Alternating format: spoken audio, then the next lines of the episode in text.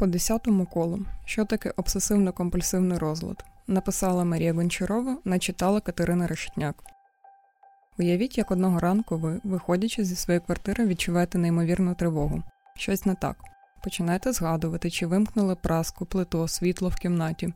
І тут ваш мозок підказує: якщо ви вимкнете та ввімкнете світло в коридорі три рази, все точно стане на свої місця. Спершу ви трохи спантеличені, проте чомусь не можете відмовити собі. Просто неможливо не зробити таку просту, хоча й зовсім нераціональну дію. Вам здається, що це дійсно спрацює. Проте тривога повертається.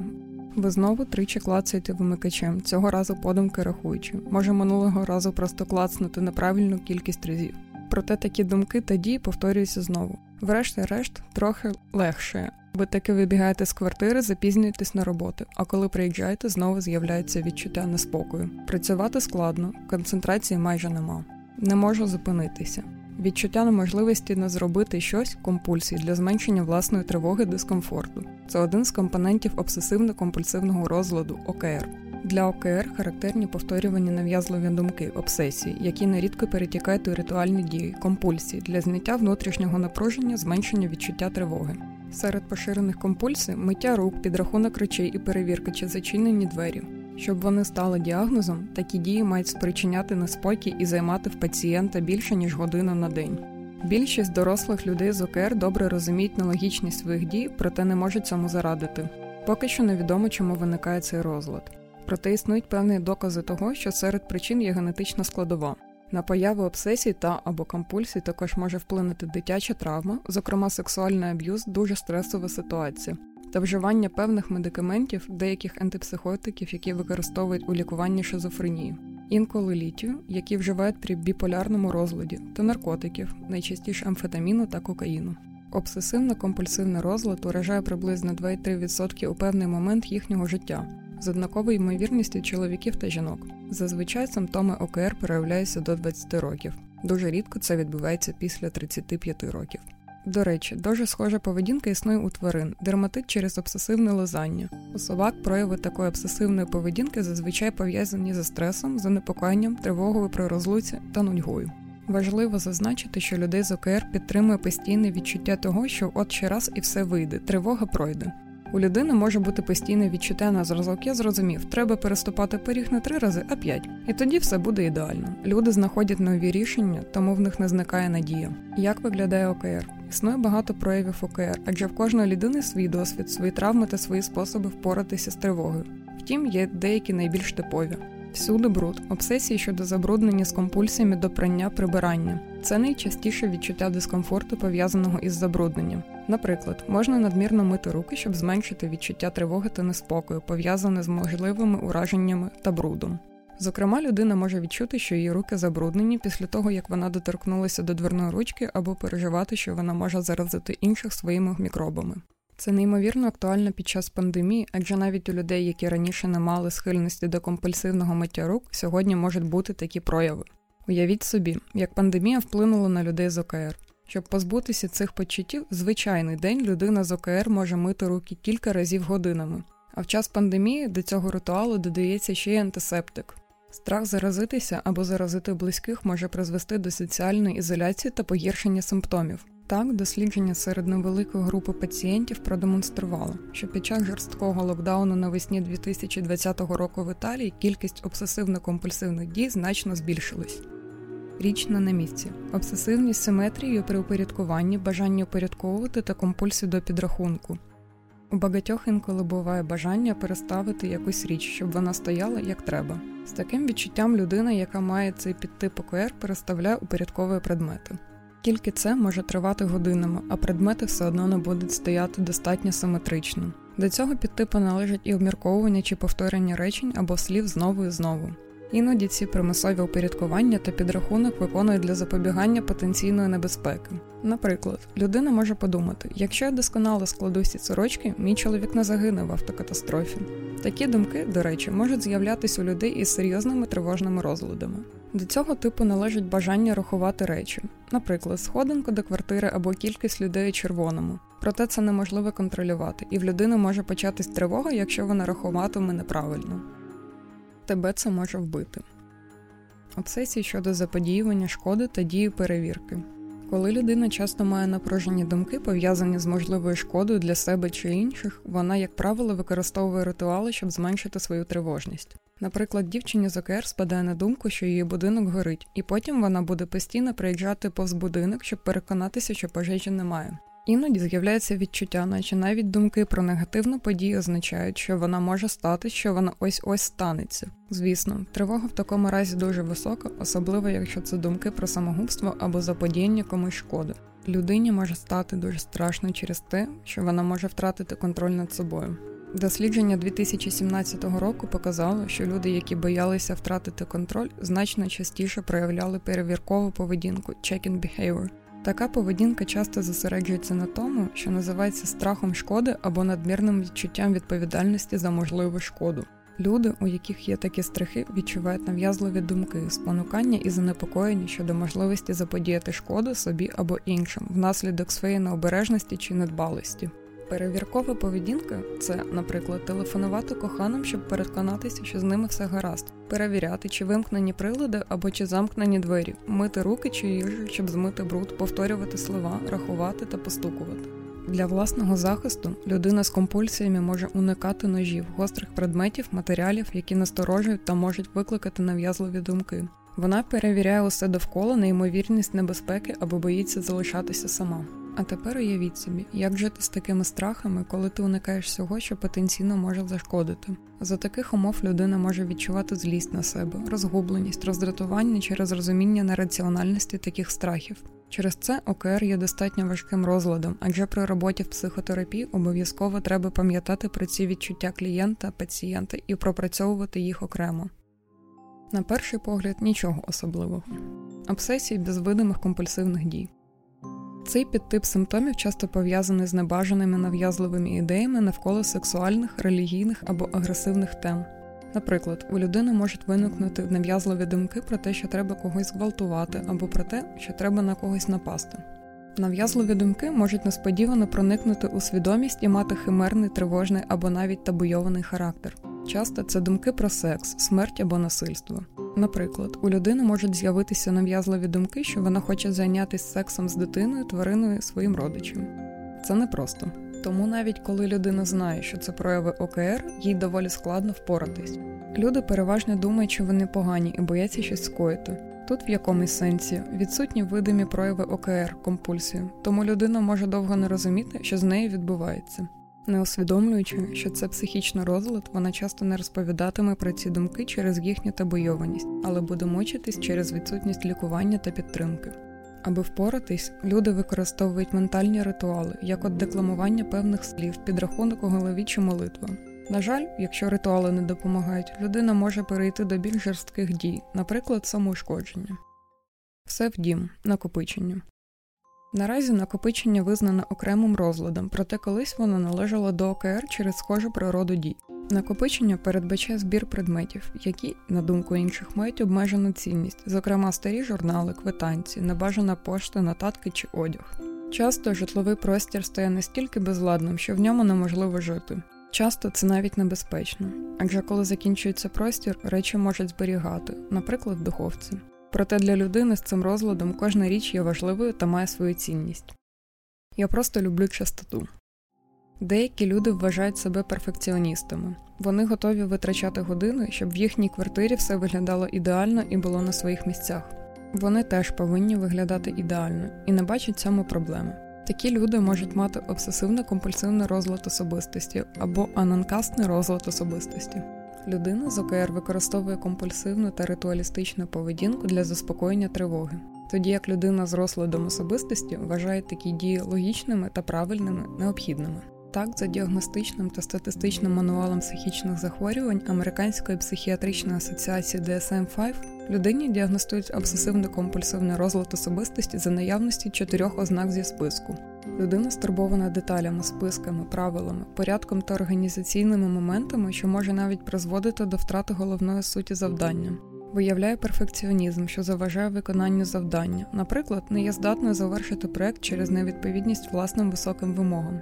надмірно віддана роботі, через що може жертвувати відпочинком та дружніми стосунками за винятком причин, пов'язаних із фінансовими проблемами. Має негничкі та тверді погляди на питання моралі, етики та цінностей за винятком причин, пов'язаних із культурою чи релігією. Не здатна позбутися непотрібних предметів, навіть коли вони не мають суттєвої цінності. Неохоче доручає завдання іншим чи співпрацює з іншими, якщо вони, на її думку, роблять речі неправильно. Неохоче витрачає гроші на себе та на інших, може розглядати гроші як щось необхідне для накопичення на випадок катастрофи, виявляє непохитність та надмірну наполегливість. Дуже важливо зазначити, що ви можете мати такі ознаки бути перфекціоністом, проте це не обов'язково означатиме, що у вас розлад особистості. Такі діагнози можуть ставити тільки професіонали з огляду на вашу біографію, поведінку та адаптацію в суспільстві. Перфекціонізм взагалі є окремою цікавою темою для обговорення, адже він може бути присутнім окремо як одна з рис вашого характеру і не доходити до рівня розладу. Виявлення будь-яких розладів особистості доволі складне завдання, адже зазвичай людина не відчуває дискомфорт, навіть якщо спричиняє його в інших. Скрупульозність за визначенням дослідників Кріса Міллера та Даусона Геджеса, скрупульозність це психологічний розлад, який насамперед характеризується патологічним відчуттям провини чи одержимістю, пов'язаною з моральними або релігійними проблемами, часто супроводжується ритуальністю та викликає велику тривогу та дезадаптацію. Вони вважають, що скрупульозність мусить мати власний статус розладу, проте деякі дослідники вважають скрупульозність під типом ОКР. Також скрупульозність може бути частиною обсесивно-компульсивного розладу особистості. Наприклад, в будь-кого можуть з'явитися грішні думки, проте на них зазвичай просто намагаються не звертати увагу або що. Проте для людей із скрупульозним ОКР відпустити таку думку буде складно. Вони будуть відчувати провину за те, що така думка з'явилася у них в голові, що вони могли образити Бога і намагатимуться компенсувати це молитвами або читаннями релігійних текстів. Люди зі скрупульозністю зазвичай бояться образити Бога, вчинити гріх, неправильно прочитати молитву або інтерпретувати релігійне вчення, не ідеально дотриматися ритуалів. Наприклад, католик може переживати, що неправильно перехреститься, а єврей може переживати, що не носить тефілін ідеально посередині чола. Компульсіями можуть бути як надмірні молитви, постійні сповіді, так і пошук заспокоєння в релігійних лідерів. Одне дослідження показало, що релігійна скрупульозність добре реагує на лікування ОКР антидепресантами, інгібіторами зворотнього захоплення серотоніну, наприклад, флуоксетин та кломіпрамін. Тобто люди приймали ці таблетки та позбувалися нав'язливої релігійної поведінки. ОКР та релігія Нещодавно я подивилась лекцію професора зі Стенфорда, нейробіолога Роберта Сапольські про зв'язок між релігійними практиками і їх появою та біологією. Вона неймовірно цікава. Сапольський ставить цікаве питання, в який момент просто ритуал стає клінічним кейсом ОКР. Як я вже зазначила, зараз ми маємо чіткі критерії, проте в середньовіччі, наприклад, ритуальність сприймалась зовсім по-іншому. Майже будь-яка релігія сповнена правил, вона ідеально підходить людині, яка любить ритуальність. Пацієнти, які мають варіативні нав'язливі думки, також часто мають релігійні нав'язливі ідеї. Таким чином, релігія може бути однією з арен, де ОКР має змогу активно проявлятись. У 1907 році Зигмунд Фройд першим відзначив подібність між релігійними та нав'язливо-компульсивною поведінкою, яку він назвав приватною релігією людини. Пізніше деякі дослідники говорили про складнощі диференціації нормальної релігійної поведінки від ОКР у релігійних пацієнтів. За словами Сапольські, одним з найуспішніших лідерів релігійних угрупувань були ті, хто добре вміг говорити та слухати. Проте це також були люди, які добре вміли проводити ритуали. Найяскравішим прикладом, мабуть, буде ортодоксальний індуїзм. В індуїзмі є браміни, люди, які перетворюють своє життя на ритуал. Вони витрачають майже 6 годин на день на очищення. Послідовно роблять ці ритуали, знаючи, яку руку в якому порядку і як мити. Браміни мають спеціальні правила щодо того, куди їм лягати спати та що насамперед робити зранку. Наприклад, є спеціальний опис того, як треба стригти волосся та нігті, скільки шматків їжі їсти на день, як дихати під час молитви. Все розписано до найменших деталей. Інший приклад ортодоксальний юдаїзм. У ортодоксальних євреїв існує неймовірна кількість правил щодо приготування їжі кашрут. Згідно з кашрутом, дозволено вживати лише певні види тварин, риб та птахів. Тварина повинна бути здоровою та вбитою за певними правилами. Молочні та м'ясні продукти мають бути розділені. Існують навіть правила щодо підготовки ножа, яким буде вбити тварину на споживання. Є правила щодо споживання, приготування та ритуалів очищення. Велику силу мають числа. В юдаїзмі число разів, які треба повторити молитву, має бути кратне 18. Серед інших магічних чисел 365, стільки днів в році і стільки ж в торі заповідей заборон. І 248, стільки, як вважали в середньовіччі в тілі людини кісток, стільки ж заповідей розпоряджень. За словами Сапольські, самі числа набагато важливіші за правила, адже не всі правила розписані чітко, але важливо, що існує саме 365 речей, які не можна робити, і 248, які необхідно робити. Фіксація на значенні чисел схожа на таку, яка присутня в людей з ОКР. Дуже схожі правила існують в ортодоксальному ісламі. Правила щодо споживання їжі, щодо відвідування священних місць, як мити руки та як полоскати рот, починаючи з якої щоки. Все дуже детально, так само як це відбувається в голові людини з ОКР. Також в ісламі існують свої магічні числа: 7, 10, 70 та 100. А от в традиційному християнстві магічну силу має число 3. Наприклад, ми стикаємось з тим, що краще читати молитви три рази. В Біблії також часто трапляються числа 40, 12, 10. Як і в інших релігіях, в християнстві є свої правила щодо того, як заходити та виходити з церкви, як бути одягненими тощо. Сапольський наголошує, що всіма цими прикладами він не намагається патологізувати наявні обряди та ритуали, радше демонструє їх ймовірне походження. Звісно, контекст матиме неймовірний ефект. Так, якщо у звичайному житті ви витрачаєте 6 годин на те, щоб мити руки, це впливає на те, як ваше життя проходить, викликає дискомфорт. А коли ви миєте руки, бо це ваша робота, це зовсім інший контекст. В такому випадку вас поважають, ви отримуєте підтримку, статусність. Ба більше є цілі професії, які пов'язані зі знанням ритуалів та правил. Так, наприклад, в православному християнстві платять гроші за те, щоб священники правильно молилися за певну людину щодня протягом 40 днів. До речі, знову бачимо число 40. Очевидно, що не вийде перемістити своє власне ОКР в інший контекст і почати відчувати себе краще, адже тривога нікуди не дінуться. Це важливо, адже за словами Сапольські, коли люди проводять обряди в релігійному контексті, це не для того, аби знизити власну тривогу, а для того, аби поділитись нею через простір і час з найбільшою кількістю людей, взяти цю безіменну загрозу, дати їй ім'я і розіслати навколо. Разом зі списком інструкцій, правил та вказівок щодо того, що треба зробити, аби вона минула. Проте його теорія залишається доволі цікавою, адже дозволяє нам подивитись на ритуали зовсім по-іншому. Напрочуд велика кількість збігів між ритуалами в релігії та ритуалами, наявними у людей ОКР. Наприклад, фіксація на гігієні, приготування їжі, числах. На погляд Сапольський, ймовірно, що люди, які створювали релігійні правила та ритуали, мали певні прояви ОКР менші або більші. В момент кризи, коли необхідна поміч релігійного лідера, він з'являється та розповідає іншим про те, як йому вдається зменшити свій рівень тривоги. Якщо все складається, люди теж починають робити так, як і він. З плином часу ритуал проживається в суспільстві. ОКР та життя Наразі обсесивно-компульсивний розлад зазвичай рекомендують лікувати комплексно, використовуючи медикаменти. Я вже згадувала антидепресанти, інгібітори заворотнього захоплення серотоніна та психотерапію. Рекомендовано працювати з пацієнтами в когнітивно-поведінковій психотерапії, яка вважається найбільш науково обґрунтованим психотерапевтичним підходом. Він фокусується на когнітивних викривленнях, наприклад, у сприйнятті клієнтом-пацієнтом якоїсь ситуації, їхніх думках, переконаннях і поглядах та поведінці, покращення емоційної регуляції та побудові стратегій для розв'язання поточних проблем. Якщо дуже просто, в цьому підході психотерапевт не копається в підсвідомому, а працює з наявними проблемами, характерними певному розладу клієнту. Техніка, яка найчастіше використовується при роботі з ОКР, це експозиційна терапія Exposure Therapy. Сутність техніки полягає в експозиції пацієнта до джерела тривоги або її контексту за відсутності прямої небезпеки. Це допомагає пацієнтові подолати тривогу або стрес. Наприклад, якщо людина не може не помити 5 разів руки перед тим, як виходити з квартири, психотерапевт спробує в контексті терапії вийти з клієнтом з квартири, не миючи руки.